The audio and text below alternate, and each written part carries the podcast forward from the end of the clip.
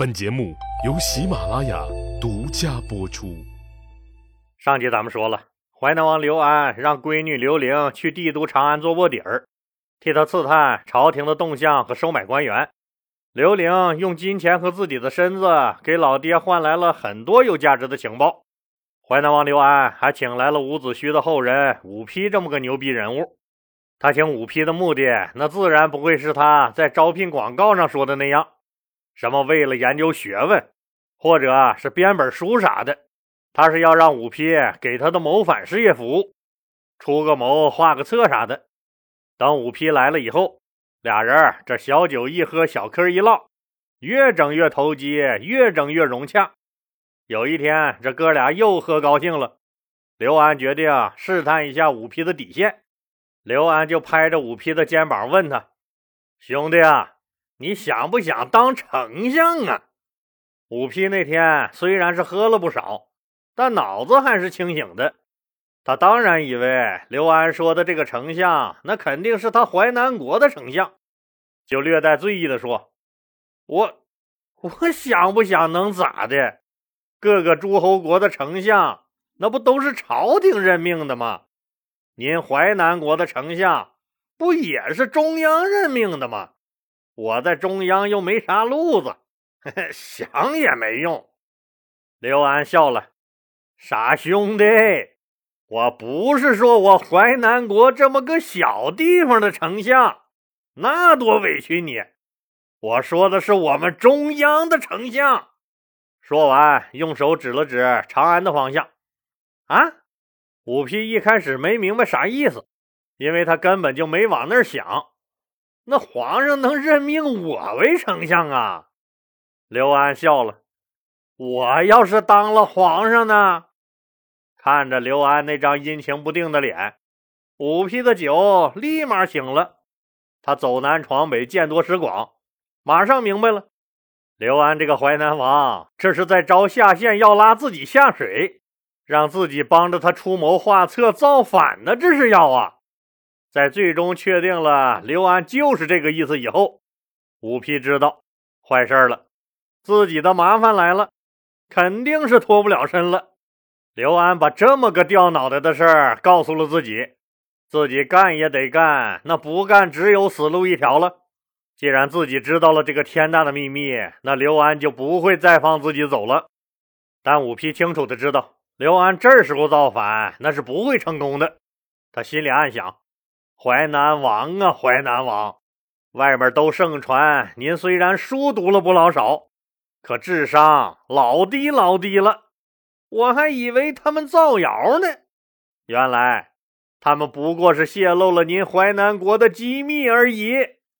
为了不牵连自己，五批那赶紧就劝刘安：“大王啊，您这吃糖三角只用吸管嘬里面糖的主。”您这小日子过得多甜呢！这小日子呀，咋无端的想起来去做那杀头灭族的事儿呢？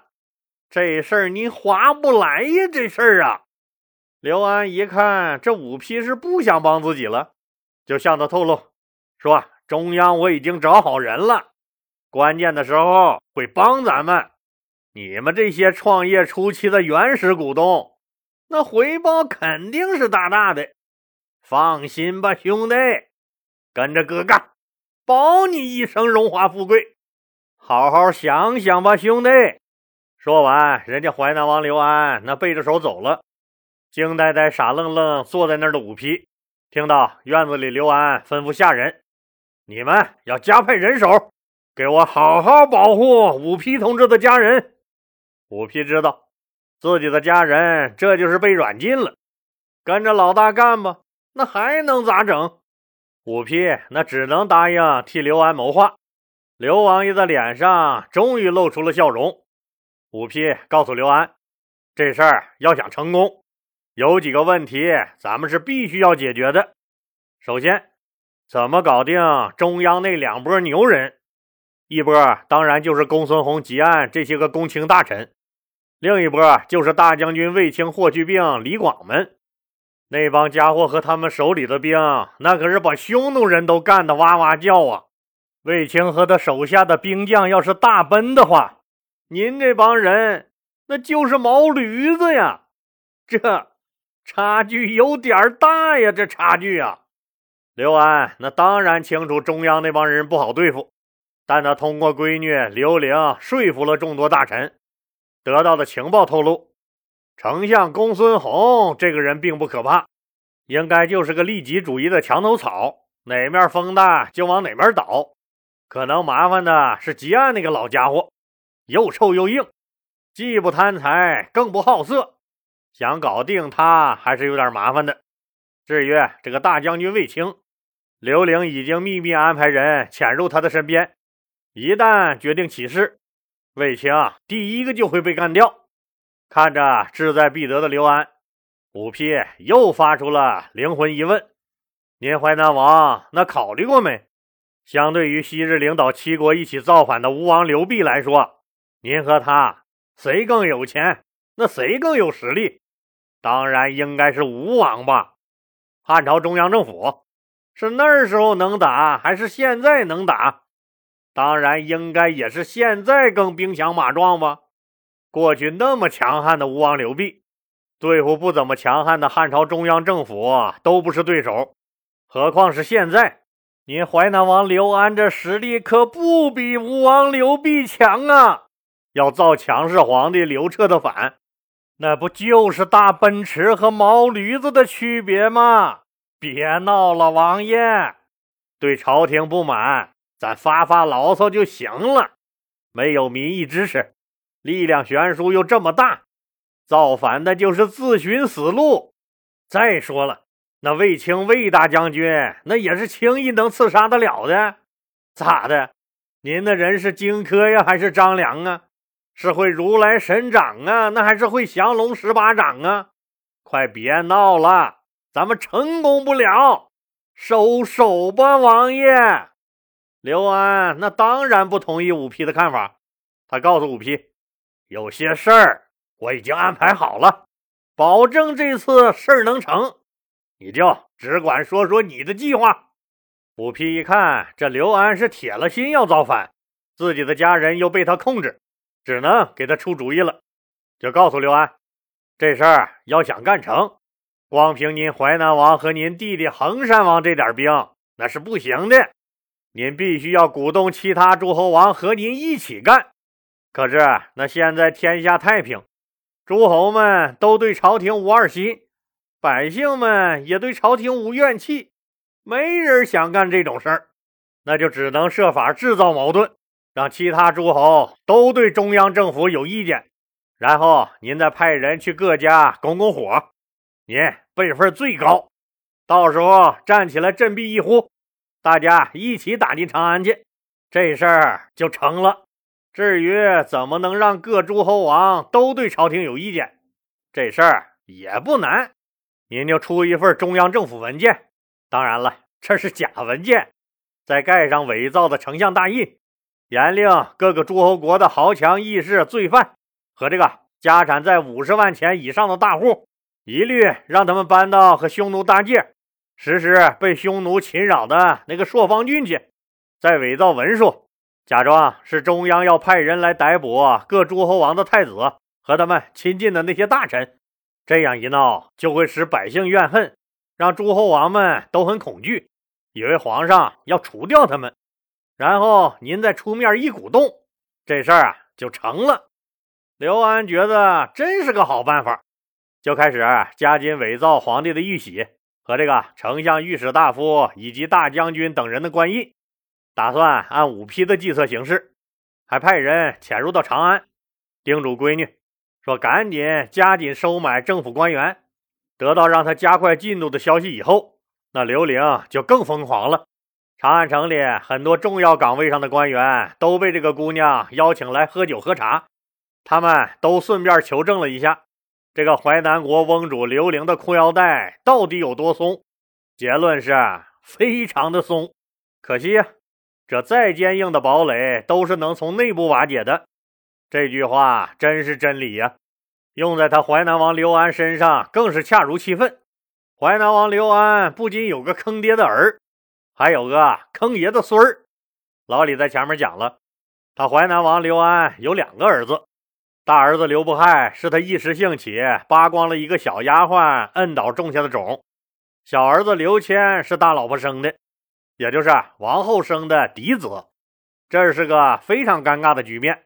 身为淮南王的长子，刘不害那是相当的不受待见，姥姥不疼，舅舅不爱，他老爹刘安，王后小妈，还有那个同父异母的弟弟太子刘谦，他们这些人显然对刘不害都没有慈祥仁爱、谦虚礼让的习惯，谁谁都欺负他，就因为他是丫鬟生的，这让刘不害可痛苦极了。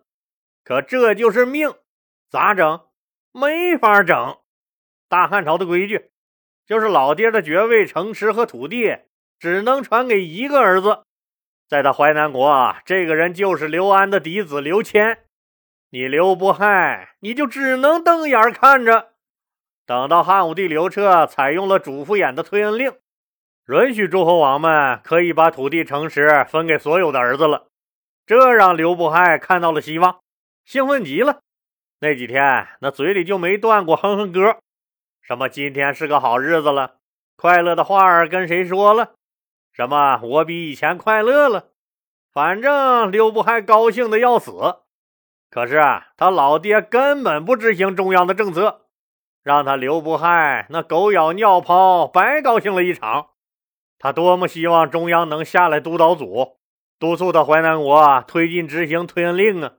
可能是中央觉得淮南王刘安是当今皇上刘彻的叔叔辈的人吧，资格老，地位高，所以这也不好意思愣催，也就迟迟没派人下来督查。刘不害也只能继续装孙子，可他能忍，他的儿子刘建彻底忍不了了。按照皇帝的法令，这淮南国也有我老爸一份儿凭什么爷爷你把所有的好东西你都分给刘谦叔叔？刘健这孙子也挺狠，干脆想造爷爷刘安的反，就秘密纠集了一帮人，准备暗中弄死叔叔刘谦。刘谦一死，自己那老爹不就是淮南国的太子了吗？理想倒是很丰满，但现实那是贼拉的骨感。这刺杀小分队刚组建完，还没行动呢，就被太子刘谦给发现了。太子刘谦把侄儿这刘建抓起来，这顿打呀！脸肿的跟猪头似的，他妈都认不出他来了。这下子淮南王家庭内部矛盾那公开化的升级了。看来这个家散伙，那也就是迟早的事儿。几天以后，刘建这娃儿那终于逮了个机会逃出了淮南国，撒丫子就往长安跑。干啥呀？告御状呗。干啥呀？刘建这个大男孩那哭得肝肠寸断，稀里哗啦的。我爸被欺负，我也被欺负。他们，他他们，他们还在背地里搞一些见不得人的事儿。他们还干一些见不得人的事儿。至于那你们爷俩被欺负的事儿，刘彻没咋关心。他关心的是最后一句话。他们还在背地里搞一些见不得人的事儿，那皇家历来就无小事，那这见不得人的事儿又是啥事儿啊？听刘建那口气，那最次也得是个搞破鞋。